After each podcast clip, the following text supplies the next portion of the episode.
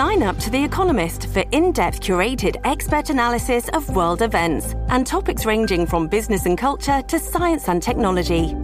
You'll get the weekly digital edition, online only articles, curated newsletters on politics, the markets, science, culture, and China, and full access to The Economist Podcast Plus. The Economist is independent journalism for independent thinking. Go to economist.com and get your first month free.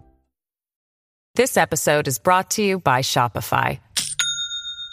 Do you have a point of sale system you can trust, or is it a real POS? You need Shopify for retail. From accepting payments to managing inventory, Shopify POS has everything you need to sell in person. Go to shopify.com slash system, all lowercase, to take your retail business to the next level today. That's shopify.com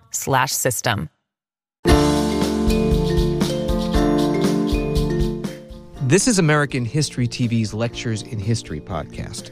This week, University of Utah political science professor David Buhler teaches a class about presidential debates and their influence on voters. Okay, we're going to start today by talking about candidate debates. And that is like my favorite thing about a campaign, whether I was on campaign staff or a candidate. So I'm really excited to talk about this today. All right, well, I'm going to give you a little bit of history here.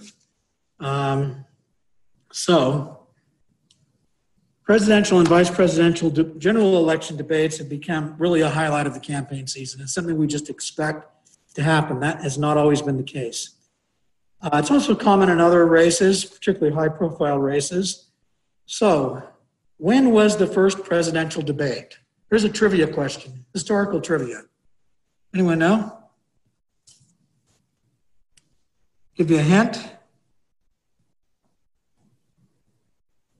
No one recognizes those people? All right, that's a false hint. That's Lincoln and Douglas. A lot of times people think they hear of the famous Lincoln Douglas debates, and, and they ran against each other for president in 1860. Actually, their debates were when they were both running for the U.S. Senate in Illinois in 1858 and had numerous debates around the state of Illinois. And so, kind of an odd situation, right? They ran against each other for U.S. Senate. Douglas was elected by the legislature at that time. The legislatures appointed them, the senators.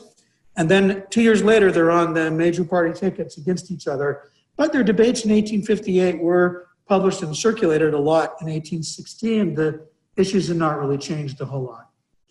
Okay, so the real first presidential debate was between John Kennedy and Richard Nixon in 1960.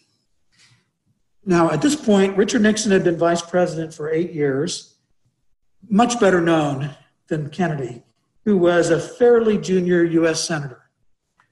Though his family was somewhat well known, and you know, he wasn't totally unknown, but he was not as well known. Nixon had made a lot of his political career, had taken advantage of television in his career, believe it or not and was also uh, known as a very effective and fierce debater. So the television networks decided, you know, television was now kind of mainstream, everyone had one, and they decided to sponsor a series of debates. I think Nixon was very confident and more than willing, even though he was the front runner, to engage in these debates because he knew so much more and was such a good debater, he could totally put Kennedy in his place. Uh, the consensus was these debates helped cost Nixon the election, which was a very close election. It, first of all, elevated Kennedy immediately because now they're on an even level, the senator and the vice president. Uh, also, his appearance was much better, much more handsome, better, more telegenic.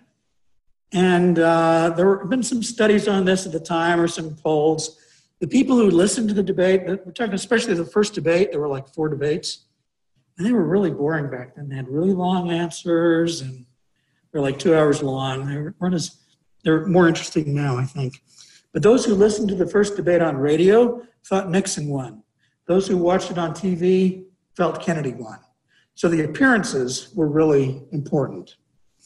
So after that, there were no more presidential debates for a while part of it was uh, something called the Fairness Doctrine that says that if a station licensed by the Federal Communications Commission gives a candidate time on the air, they have to give their opponent equal time. And so in 1964, uh, Lyndon Johnson was not anxious to debate. He had a huge lead. He didn't really want to debate Barry Goldwater. And they could rely on this fairness doctrine to say, there's no way to do it because there's like 10 people running for president, right? You've got all the really minor party candidates and so forth, and it's just not practical. And so he was able to dodge it successfully. In 1968, when Nixon was running again, from his experience in 1960, he was not too anxious to debate now. He'd kind of learned his lesson. So, and in 68 and 72, Nixon was uh, on the top of the ticket for the Republicans. And so this kind of stopped presidential debates. It looked like maybe 1960 was a one off, that it was never going to happen again. But in 1976, uh, Jerry Ford, Gerald Ford was the president who took over for Nixon when he resigned.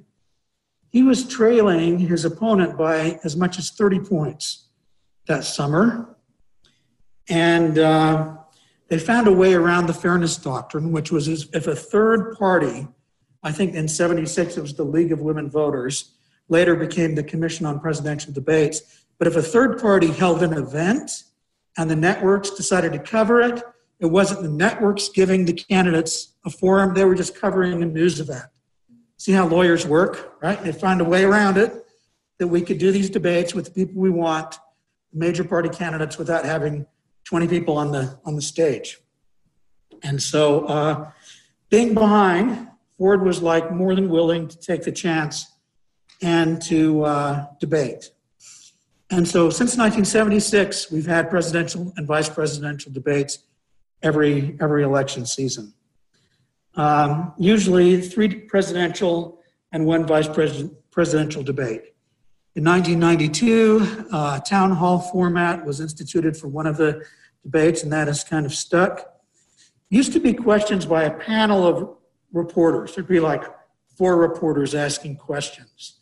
Uh, more recently, they've gone to a single moderator asking questions, and I think and, and encouraging a lot more interaction between the candidates uh, up through the oh, I would say at least the 1980s, maybe even to the 1990s. Answers from candidates were pretty much well prepared and pretty much stock answers and not a lot of interaction. But there have been some uh, some times when there there was quite a bit of interaction between the candidates that kind of made news. Um, now, most of the time, by the time of the debates, most voters have made up their mind. I mean, I don't know what what's the polling now on Trump versus Biden. How many undecided are there? Anyone know? Someone's going to hurry and look it up. Greg didn't look it up. I would guess like five or six percent say they're undecided. Now, it may be more than that because there may be people who say one way or the other, but they're a little squishy. They could sort of go either way. Do you have a number? 11%. Really? Wow. Surprised. Okay. So, but anyway, so you've got 89% have made up their mind, but you've got some voters up for grabs.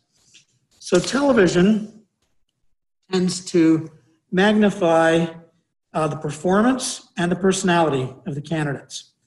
One observer gave this advice. He said, Be liked. Be liked. The emotional content of the debate will remain in the viewer's memories for, uh, for longer than the debates, than the ideas being expressed. So, how the candidate comes across is going to make much more of an impression than the words they said, typically. There's always, you know, exceptions. But uh, TV coverage magnifies mistakes or triumphs. When a mistake is made, what happens on the news? Is it one and done? It's replayed constantly, constantly. Now, 24 hour news, it's constantly replayed. And the comments of the com- commentators who are talking about, well, who did well, who, who won, who lost, who, who had a big, you know, a good night, a bad night, whatever they actually can uh, change public opinion. So, polling research shows that after mistakes have been replayed, the public perception of the debates as to who won or lost can actually change. Here's a few examples.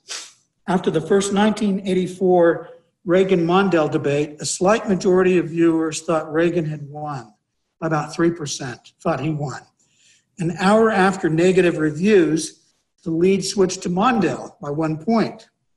Two days later, polls showed that voters thought Mondale had won the debate by a margin of 49%. So it went from Reagan winning to pretty even to within a couple of days, Mondale winning hugely. And the, uh, the challenge for Reagan in that first debate, he was at that time the oldest candidate. We're not breaking those records this year, but uh, he seemed a little confused and muddled and like maybe he's getting too old for the job. He was the incumbent president running for reelection, but his age kind of became an issue. Um, another famous gaffe was in 1976 in one of these first, uh, you know, the, the re, uh, redo of debates in 1976 between Ford and Carter. Now, this was long before the fall of the Iron Curtain, if you remember that phrase from the Cold War.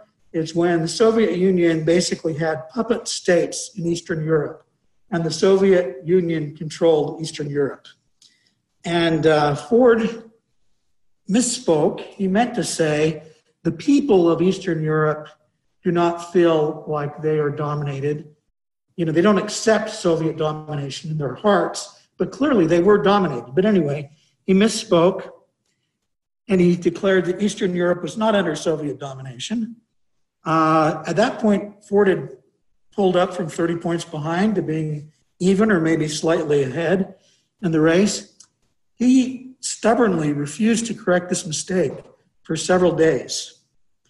And uh, so, right after the debate, polls showed that Ford won the debate by about 1%.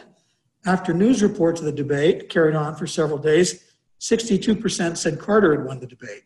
So it was this mistake getting magnified. And, and he didn't help himself. He would have gone right out that evening and said, That's what I said, but what I meant was this he probably could have eliminated a lot of that damage to himself.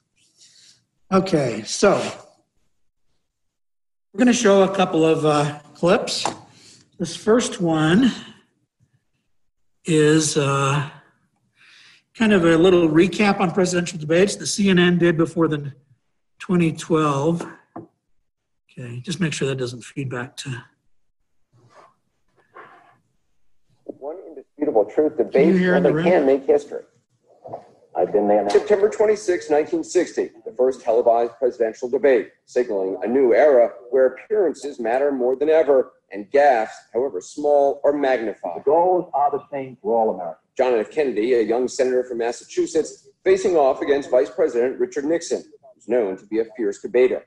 But on screen, Kennedy looks cool and calm, while Nixon looks uncomfortable sweating profusely under the hot studio lights. Think I better shave. Nixon flounders under the glare of television for all four debates.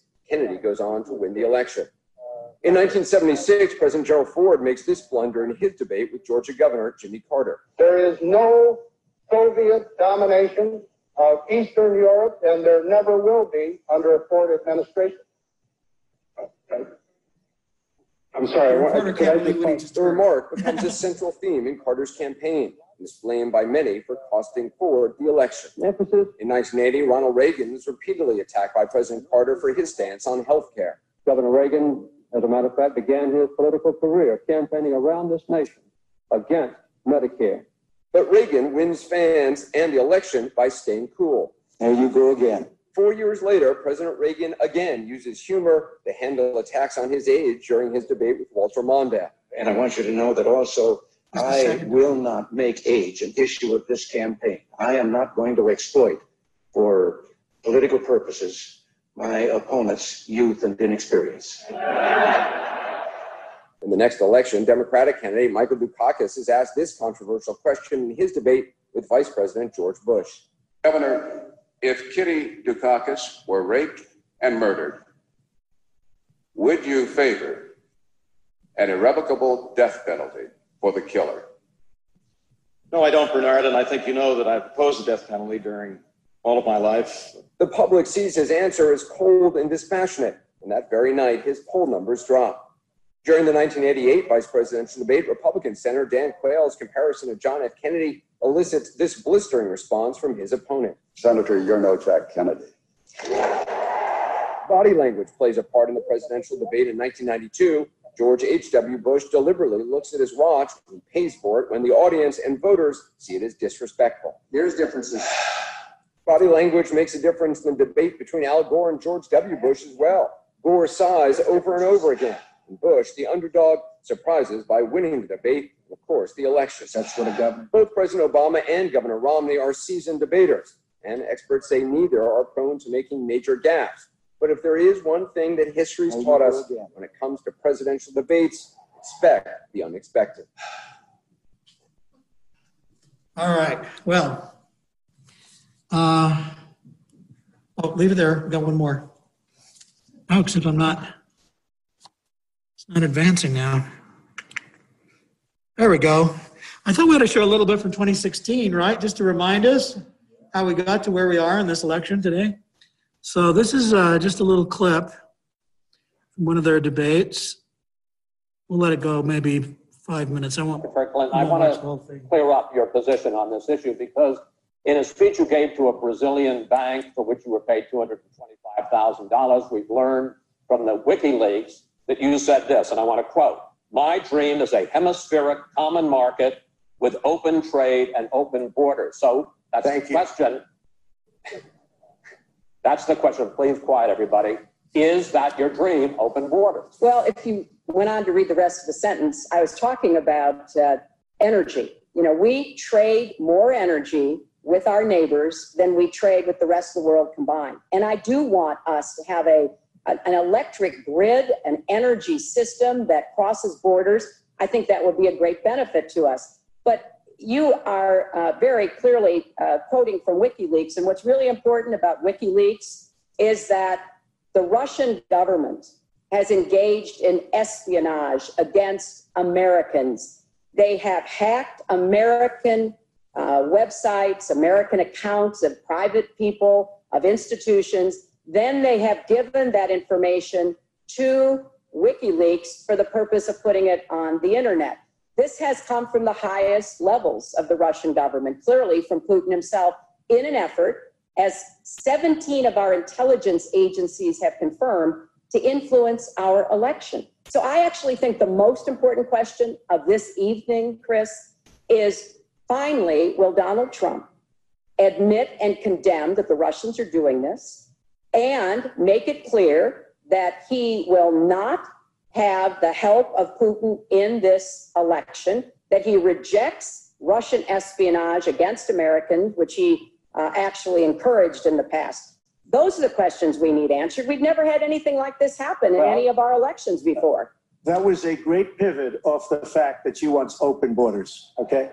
How did we get on to Hold, Putin? hold, hold on, hold on. No, no, Hold that- on, wait, wait, hold on, folks, because we could, this is going to end up getting out of control. Let's try to keep it quiet so for the candidates and for the American people. Go So ahead. just to finish on the borders, Yeah. she wants open borders. People are going to pour into our country. People are going to come in from Syria. She wants 550% more people than Barack Obama. And he has thousands and thousands of people. They have no idea where they come from. And you see, we are going to stop radical Islamic terrorism in this country. She won't even mention the words, and neither will President Obama. So I just want to tell you, she wants open borders. Now we can talk about Putin. I don't know Putin. He said nice things about me. If we got along well, that would be good. If Russia and the United States got along well and went after ISIS, that would be good. He has no respect for her. He has no respect for our president. And I'll tell you what, we're in very serious trouble because we have a country with tremendous numbers of nuclear warheads, 1,800, by the way, where they expanded and we didn't. 1,800 nuclear warheads, and she's playing chicken.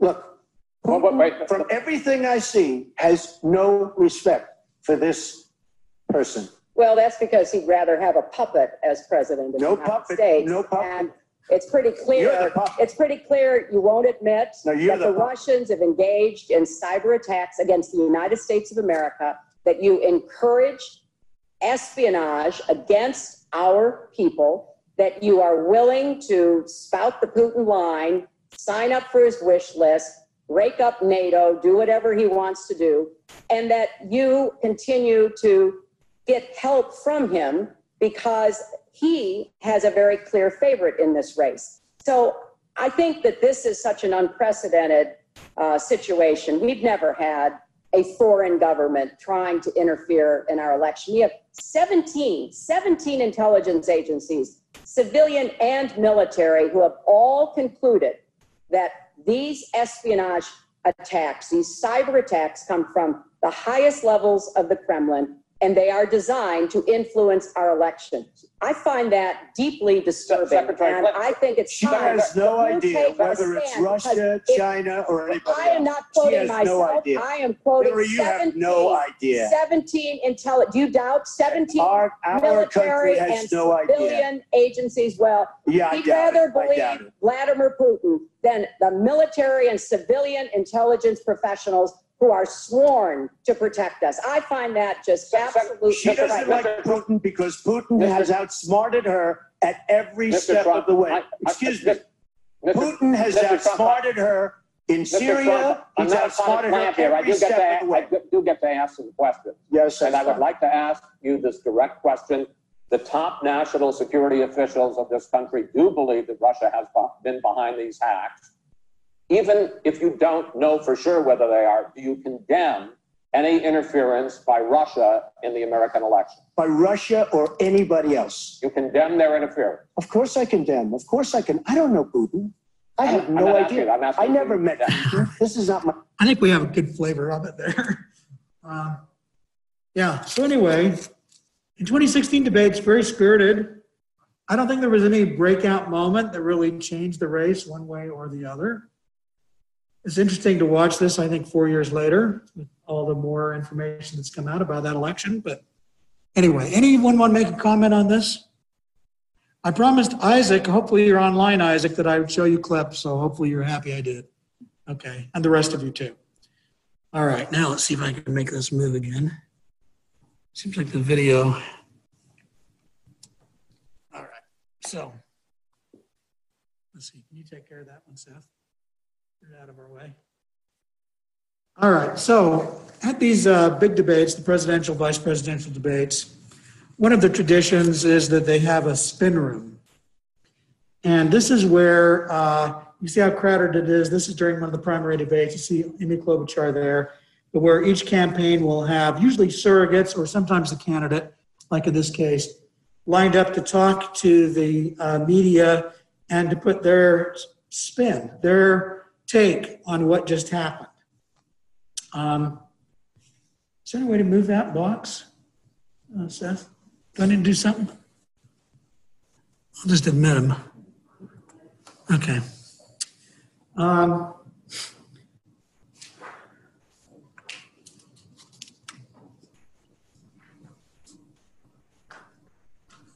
so in a way, this has become, I think, sort of a joke because it's like, I mean, it's it's sort of inevitable. Whatever bad things happens, the campaign will try to put the best face on it. Versus if it's a good debate, of course they'll they'll tout that. Okay. So that reminds me when Klobuchar couldn't name the president of Mexico. Oh, I didn't remember that. Uh, Pete Buttigieg asked her. did something similar in one of the other debates. Okay, how come I'm not advancing now? Man, that's weird. I'm gonna just do this.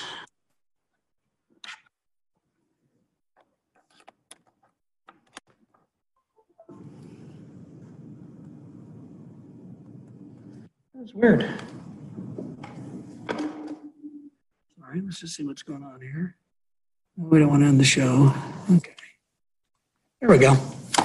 All right, so uh, a well prepared candidate uses the debate to present their arguments, to deflect attacks, perhaps to land a blow on his or her opponent. Uh, one uh, observer of this, I thought this was a great quote like soldiers armed with hand grenades. Candidates march into televised debates bearing an arsenal of rhetorical ammunition. Whatever the question being asked, debaters are instructed to answer with a desired predetermined response.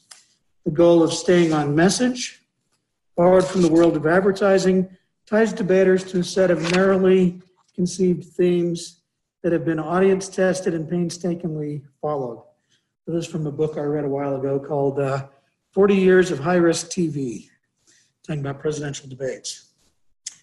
Okay, well, let's talk a little bit about debate strategy. The first strategy that campaigns deal with is whether or not to debate, or how much to debate. How a campaign approaches the question of debates depends on where they are positioned. If they're holding a strong lead or an incumbent, it's different than if an underdog or a challenger. So if you're in the lead, your main objective is avoid mistakes. Right? Everything's going well. You just don't want to mess it up. So avoid mistakes. If you're the underdog, you then will take more risks because what do you have to lose? You're already losing, right? If you can maybe mix things up, get your opponent to make a mistake, you know, that's what you want to do. So I saw this up close and personal. Uh, uh, yeah, I've got so many different stories. I'm going to use this one though. In, in 2007, when I was running for mayor of Salt Lake City, after we got through the primary with several candidates, it was me versus Ralph Becker. And our first debate was actually at the Hinckley Institute of Politics back in the old days in Osh, not here in this beautiful new building.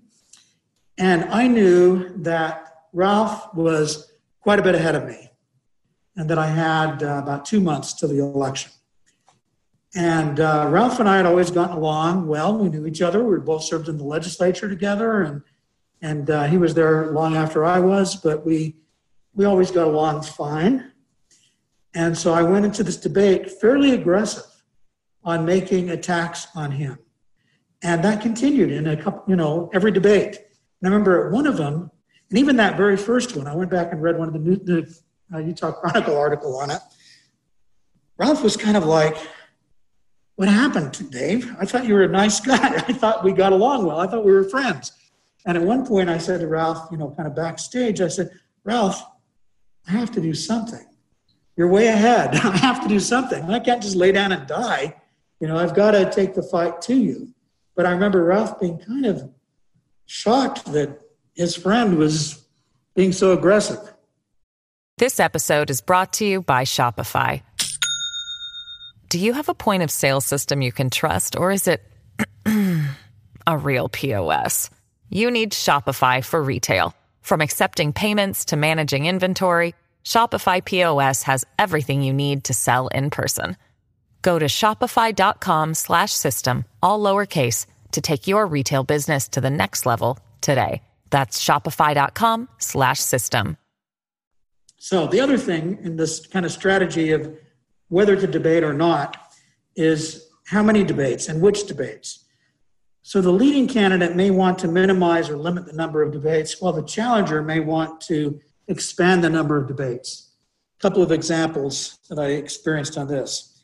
Uh, in 1982, when I was working on the campaign of Senator Hatch, his first reelection campaign, and he was being challenged by Ted Wilson over there, Institute of Politics, former mayor of, at that time, actually, he was the mayor of Salt Lake City.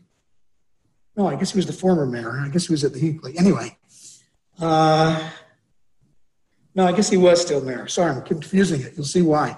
Anyway, uh, Hatch is the leader, as the incumbent our campaign, and this was not my idea, but our campaign manager, Mike Leavitt, was we went through all the different requests for debates, and then we picked out 10 that we wanted to do. And then we just announced, here's the, the debates we're doing. It was kind of rude in a way because we didn't even talk to the Wilson people. We just said, he'll show up. You know, he wants to come after Hatch. We'll just say, here's what we're doing. And it did make them a little mad, but guess what? He showed up to him, right? Because we had the upper hand. Now, uh, six years later, this is why I was confused on what job Ted had. Uh, I was working for Governor Bangerter, and Ted Wilson was our challenger, but he was leading in the polls. So we had the opposite strategy. We wanted to get them together to debate as much as possible. Any different audience, we didn't care who it was. And so any request that came through, if we could schedule it, we would accept it. Now the shoe was on the other foot. The Wilson campaign was a little bit more like we want to be picky, we want to limit the risk of Ted making a mistake. But how do you, when you're challenging a governor and the governor is accepted, how do you refuse to go? Right? So that worked out okay too. All right, debate prep. So uh, campaigns will want to prepare their candidates with answers to the most likely questions. You do not want to send your candidate into a debate just cold, but you want to sit down and spend some time with them on really rehearsing what are some the likely questions you're going to get, and um, including and then maybe especially those that are going to be negative. If there's things that your opponent's been attacking him on or your your candidate on, you'll want to make sure that he or she can respond to those attacks. You kind of know what's coming. So you want to make sure you've got the right answers. Um, with negative uh, questions, usual tactic is to pivot. We saw Hillary do that. There was a question that was kind of negative to her, but she was able to pivot it to a very legitimate subject of WikiLeaks and Russian involvement, where it started as a question about open borders and immigration.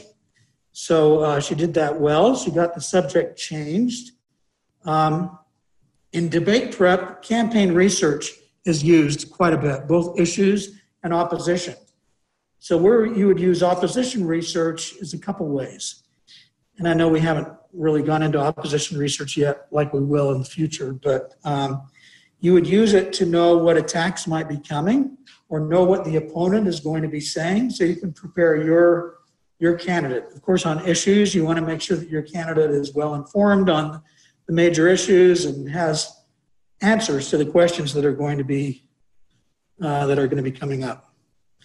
Um, if the debate is televised, you know, this is really important because your candidate is going to be exposed probably to more people than he or she will have seen during the whole campaign in 30 minutes or 60 minutes on television. So this is a huge opportunity that you want to make sure you maximize. So I guess the conclusion here is the debates can matter. We've seen that through history uh, you need to be prepared for them and take them very seriously. Any questions on debate strategy or what we've talked about here today? We're going to kind of, I'm going to pivot slightly and move on a little bit to some other things. Anything from Zoom? Okay. I had a quick question. Oh, yeah, please. So, how much of a role do you think that um, debates actually have in like a like a real numbers sense, as far as um, getting people out to vote and actually like changing people's minds? Yeah, that's a good question. Um, yeah, who, who's that? Oh, Ryan. Thanks, Ryan. Um, it really depends a lot of both candidates are pretty evenly, uh, you know, pretty even as far as their debating skills, and there's no big surprises, no big mistakes. Probably does not have much impact, you know. And even in 2016, I haven't seen anything that said that those debates between Trump and Clinton really moved anybody. Now they may have, you know, did they motivate their their supporters to go vote? Possibly. You know, I don't. I haven't seen anything that really quantifies that. I think the biggest thing is there were really two big things. One is a mistake can be very damaging, and we've certainly seen that through history. The things that I shared and that were on the clip from uh, CNN and Anderson Cooper and some of these presidential debates in the past uh, can make a difference in a negative way or positive for the other person. And the other is that it can help a candidate like with uh, Jack Kennedy or with Jimmy Carter against President Ford kind of help them, help solidify them like, yeah, this person could be president and, and sort of uh, make people feel more comfortable with them. Does that help, Ryan? I don't know if that's the.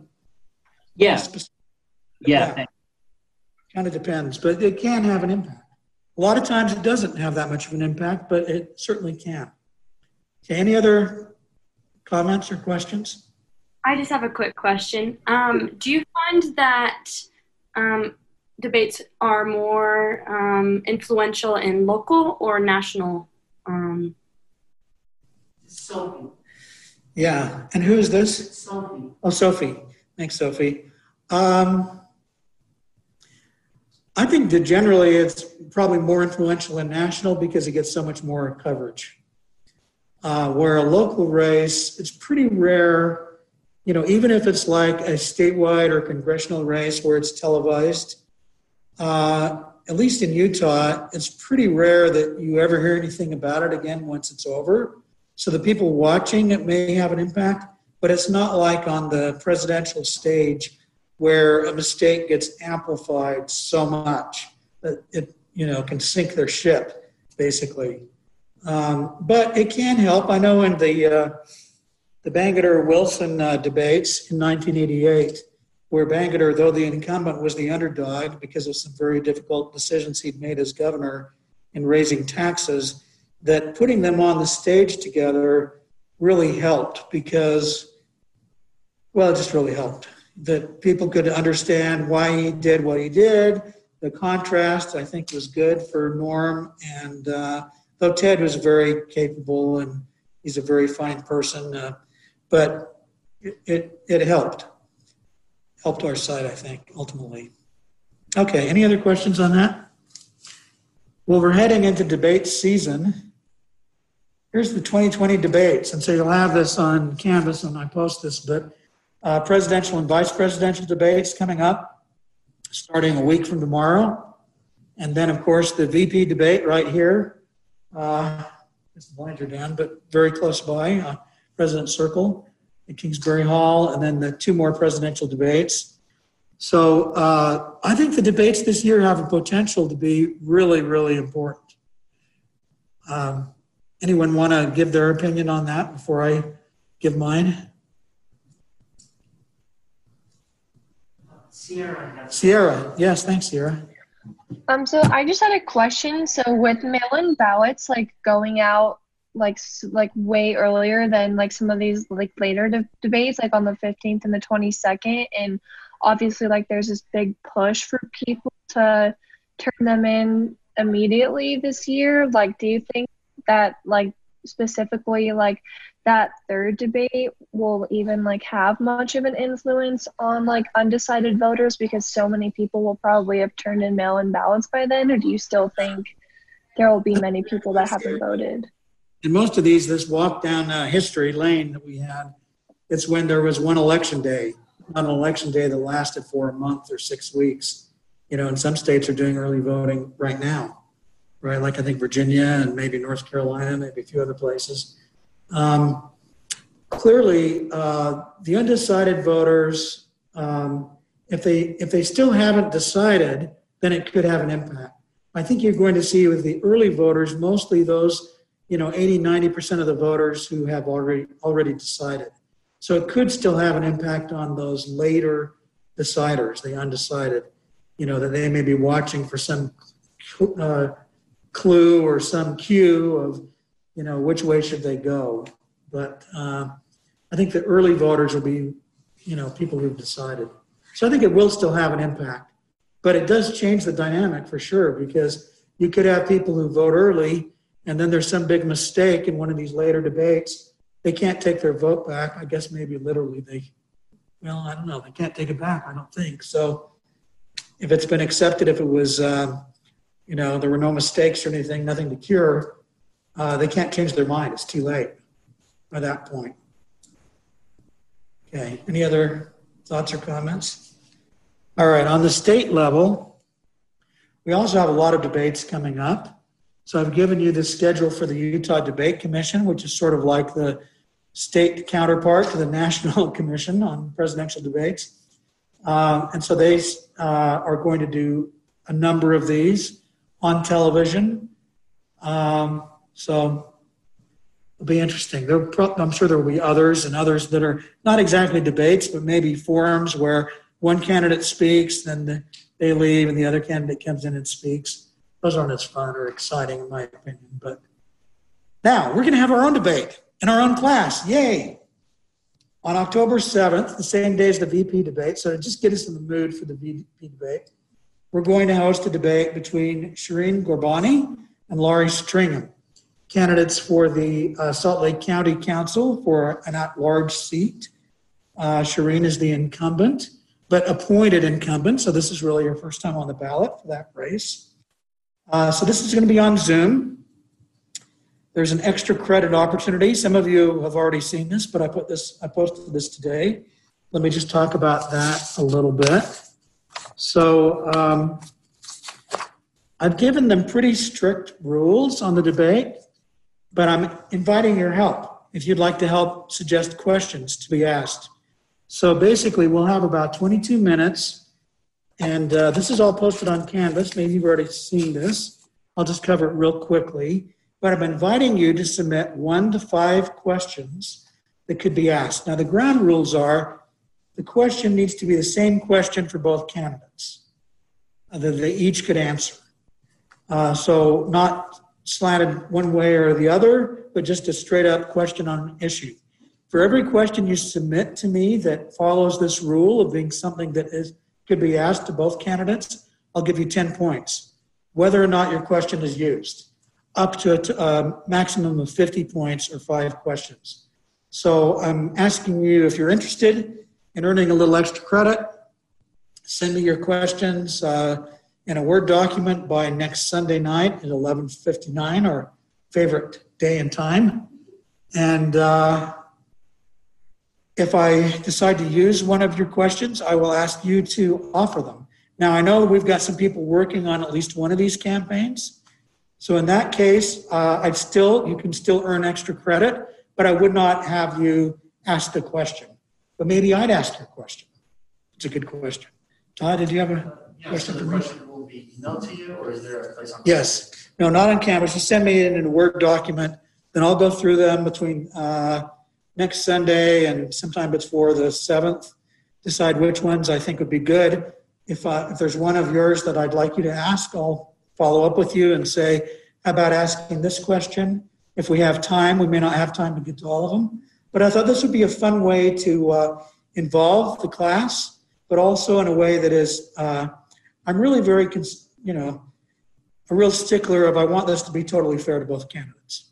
And so, uh, and it's funny, these days, even in the presidential debates, as we saw, particularly in the exchange between Hillary and uh, Trump, um, questions are much more personalized to a particular candidate than they used to be. Uh, those were never debate rules I would agree to.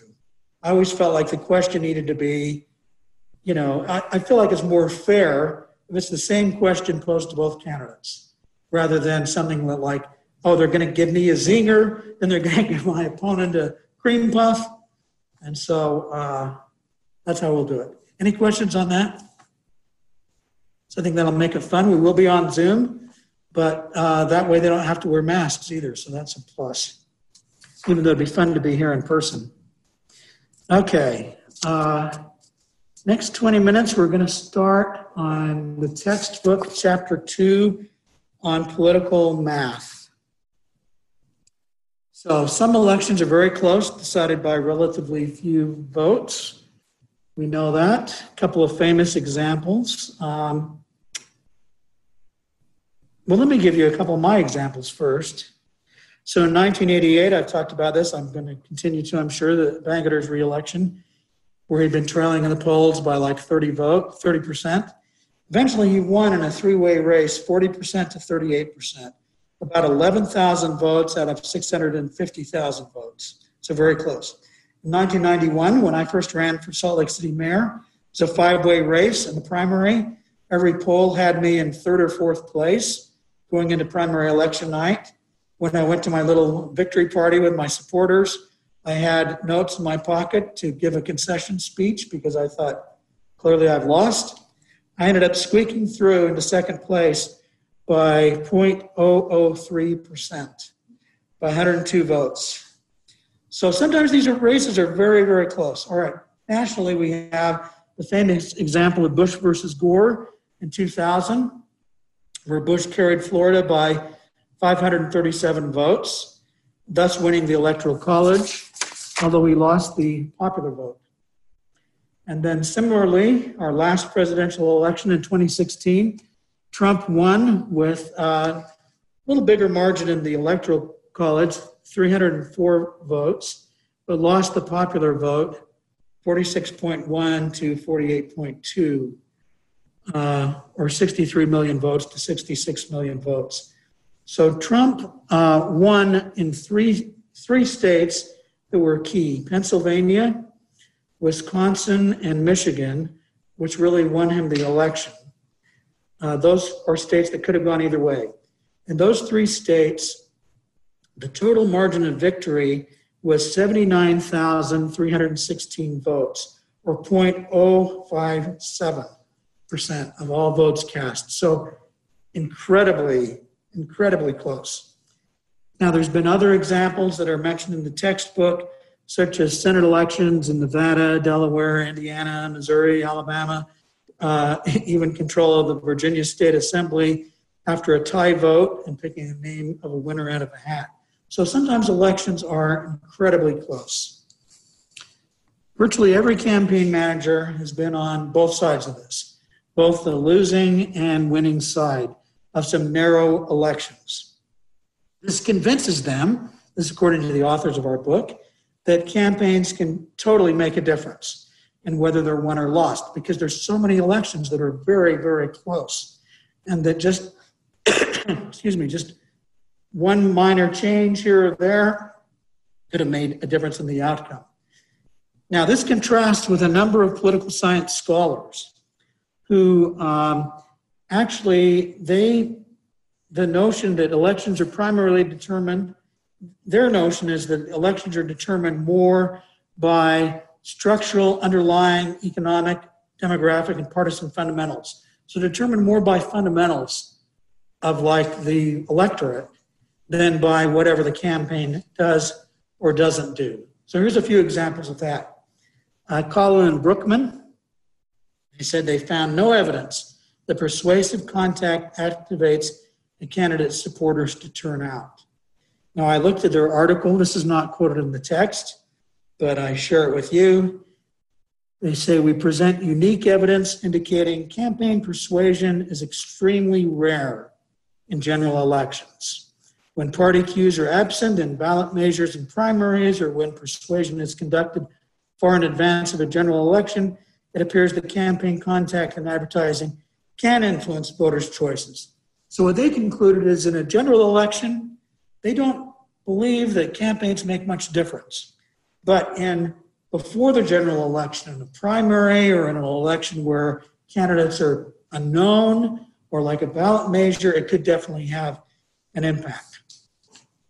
Um, all right, well, what do you think about that? Let me go back. If that's true, why are we here? Right? That's what I think about it. if campaigns make no difference, we should cancel this class, call it good. But obviously, we think they can matter, and that's why we're here. Any any comments or thoughts on that? That surprise anybody? I think it's a little. I thought it was a little surprising. Okay, well, so there is this scholarly skepticism, but the campaign managers who were surveyed for this book um, do not suggest that campaign effects are large, and none seem to believe that there are big pools of moderate, undecided voters. But they agreed, that, and they agreed that fundamentals greatly matter, but they also leave ample room for marginal effects of turnout or persuasion. So again, this is really what we're focused on: is not that there's 50%, not in a, in a general election usually, 50% of the voters who could go either way, there's usually 5% or 10% or something like that that could go either way that the campaign is really focused on, as well as not losing the support they already have. So here's some questions to consider.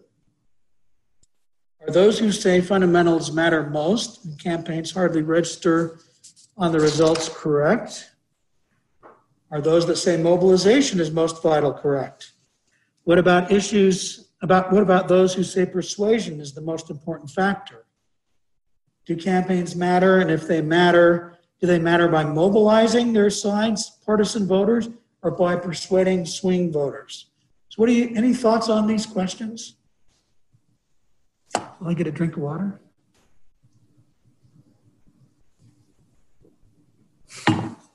I have a I have an opinion on this.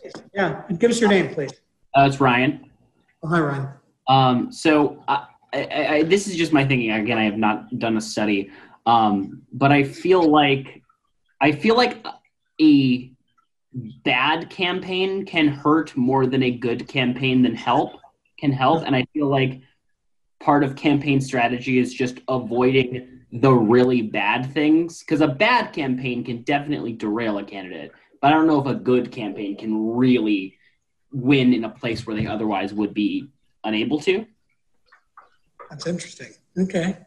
I, I could see that. I could see that. I think it could be both. But yeah, I, I think it's an interesting point you made. Thanks for sharing that. Other thoughts or comments on this controversy of do campaigns matter or not? Charlie, Charlie please. Uh, I actually disagree with that uh, that point. I, I, actually think that a good campaign can make a huge difference. Um, I mean, you can look at uh, races, uh, races historically, and there's some races that have been in very red or very blue areas throughout the entire country. That with a good campaign, campaign manager, or a good candidate, could actually sway the sway that seat. Um, incumbents being um, removed, and and sometimes even in the same party. I mean, uh, I'm trying to think. There was one in New York that was a a really long time incumbent lost to somebody, or was it was it New York or was it New Jersey? I don't remember exactly. Um, I think it was a Democrat or was it a Republican? I, I, don't remember. There was there's been a lot of examples of races where campaigns have really made a huge difference in the positive, and so I actually would very much disagree with that point. Yeah. Okay. I think you could both be right. I'm not just trying to be political here, but I think that uh, a, a, a good campaign can make a difference. I also think a bad campaign can make a difference. And there's probably other campaigns where they really don't make much difference. The fundamentals are so strong, there's really no way to overcome them. So I think it's it's kind of all over the place. All right. So the point I'm, i want to get across here from the book is that um, many political scientists do argue that the fundamentals, such as the economy, the incumbents' approval ratings, the partisan composition of the district or of the electorate, ultimately sort winners and losers, not hundreds of decisions that campaign managers and candidates make. We've kind of talked about this, so unless anybody has something really that they really want to say, I think they have a point, but I don't think you can uh, say it makes no difference. Okay, anyone disagree with that? All right, so, and give you a number of examples. I don't think I'll take the time because we're to go through each of these, but you can just see these examples of where the scholars have raised concerns or raised at least skepticism that uh, campaigns make as much difference as as people um, in the campaign business might assume. Okay, I saw a hand. So this kind of scholarly doubt is rooted in several assumptions. Um, all of these fundamentals that could make a big difference and that no amount of campaign spending or brilliant strategy can change those uh, those fundamentals. And uh, also that scholars argue that even if campaigns had the potential to change entrenched minds, there would need to be measurable differences in the impact of competing advertising campaigns. So what they're saying here is that, yeah, campaigns, okay, but they, they kind of negate each other. You know, one person runs an ad, another person runs an ad, a lot of times the spending is fairly even, at least maybe even enough of what makes a difference that, you know, they're, they're just skeptical that this really makes that much of a difference. Well, campaign managers point out that much of the scholarly research is focused on presidential campaigns, where fundamentals are likely to matter the most and campaigns are likely to matter the least.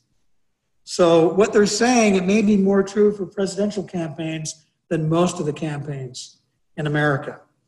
Um, because we know that there's thousands of non-presidential campaigns and elections, whether for Congress, legislature, governors, city and county elected officials, and so forth. Uh, one campaign manager stated, maybe the notion that campaigns have little effect has some validity on the presidential level, But on the state and local levels, I think campaigns make all the difference.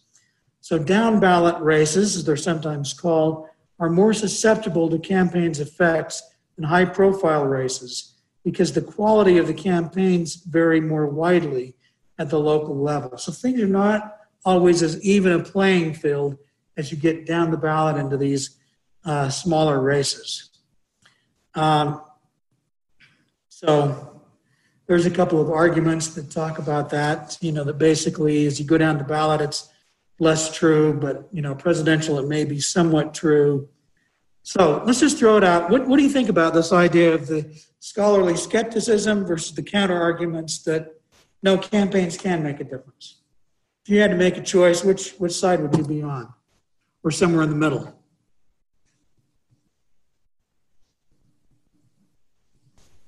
Yes. I agree with the one that it campaign might have a bigger effect on the local level, or on Yeah. the local level, especially since like, you know, they're running within that area, they know the people, they know what they can do to maybe Yeah. influence change, where that can be harder at a national scale. Yeah, okay. Yeah, and maybe where it's less partisan too, right? Could have a bigger impact. Okay, thanks. Anna, right? No. What's your name? Abby. Abby. I had the first letter right. Okay, Abby, thanks. Uh, yeah, other thoughts on this? I guess my main point would be uh, we are here for a reason. Campaigns can make a difference, but it's also good to sort of temper that because one thing that is also, I think, very true is that those who are campaign consultants, maybe professional campaign managers, they may overstate what the good they can do for a candidate, right? They may oversell. Like we could take anybody and make them president. You know, we can. Well, there's a lot of other factors, and certainly the fundamentals, the partisan uh, nature of the electorate, where, where they line up on a partisan basis, what's going on in the economy. You know, there's just a lot of other things going on that can that also matter. But certainly on the margin, and many dis, many elections are decided on the margin. Many elections are won by less than 10% or even less than 5% of the vote. And that's where campaigns really can make a difference. Okay, thanks everybody. We'll see you one way or the other on Wednesday. Get ready for all these debates coming up. Oh my goodness, it's like my favorite time of the decade. Thanks for listening. Please rate, review, and subscribe to this podcast wherever you get your podcasts. We would love to hear from you. You can email us at podcasts at c-span.org.